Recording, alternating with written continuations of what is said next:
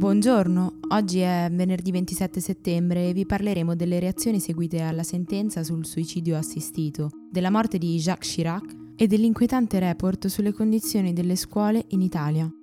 Questa è la nostra visione del mondo in 4 minuti. Come era prevedibile, la storica sentenza della consulta sul suicidio assistito ha generato diversi malumori tra il mondo cattolico e conservatore. Il segretario generale della CEI, Monsignor Stefano Russo, ha parlato di cultura della morte e perdita del lume della ragione. Sono e rimango contrario al suicidio di Stato imposto per legge, ha detto invece il segretario della Lega Matteo Salvini, nonostante nessuno abbia mai parlato di obblighi o imposizioni, ovviamente. Peraltro resta imprescindibile la necessità del Parlamento di intervenire in materia. Al momento sono otto i testi fermi tra Camera e Senato, di cui uno presentato proprio mercoledì.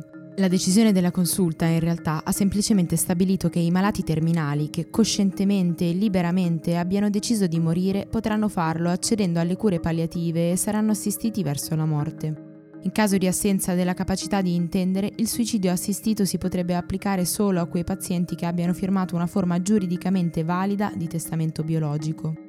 L'irreversibilità della malattia e l'insostenibilità delle sofferenze in questi casi dovrà essere valutata da una struttura pubblica del Servizio Sanitario Nazionale e sentito il Comitato Etico Territoriale.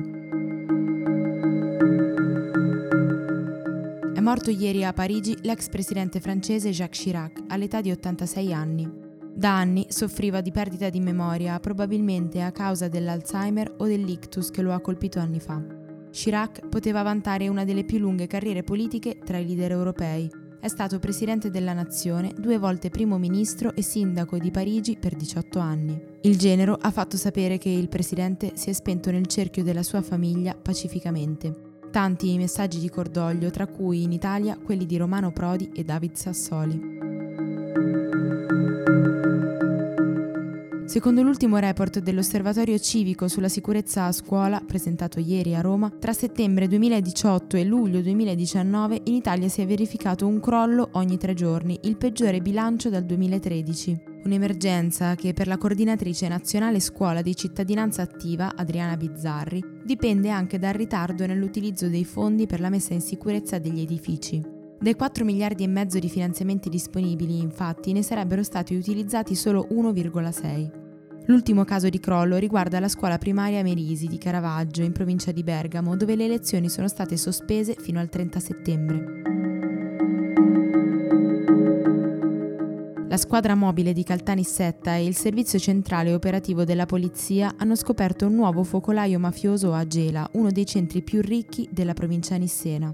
35 persone sono state arrestate in Sicilia, mentre altre 15 nel nord Italia. I sequestri in totale ammontano a 35 milioni di euro. Negli anni 80 la Stidda era nata come una sorta di mafia ribelle che voleva spartirsi il potere con Cosa Nostra e con essa aveva iniziato una guerra sanguinaria. Oggi invece tra le due organizzazioni regna una solida pax mafiosa e la Stidda è molto più forte, tanto che i vertici della polizia l'hanno paragonata all'andrangheta per capacità di penetrazione nel territorio anche nell'Italia settentrionale. Oltre 2 milioni di animali selvatici, tra cui giaguari, puma e lama, sono morti a causa di settimane di incendi che hanno distrutto enormi aree delle foreste boliviane, in particolare la savana tropicale Chiquitania nell'est del paese. L'allarmante studio arriva dall'Università di Santa Cruz in Bolivia, i cui ricercatori si sono confrontati con i biologi della zona per arrivare a stime dettagliate. A partire da agosto i roghi hanno devastato più di 4 milioni di ettari di aree protette e secondo la ricercatrice Sandra Chiroga la foresta localizzata a est di Santa Cruz è completamente carbonizzata e non tornerà mai più quella di prima. Per oggi è tutto. Da Antonella Serrecchia e da Rosa Uliassi, a lunedì.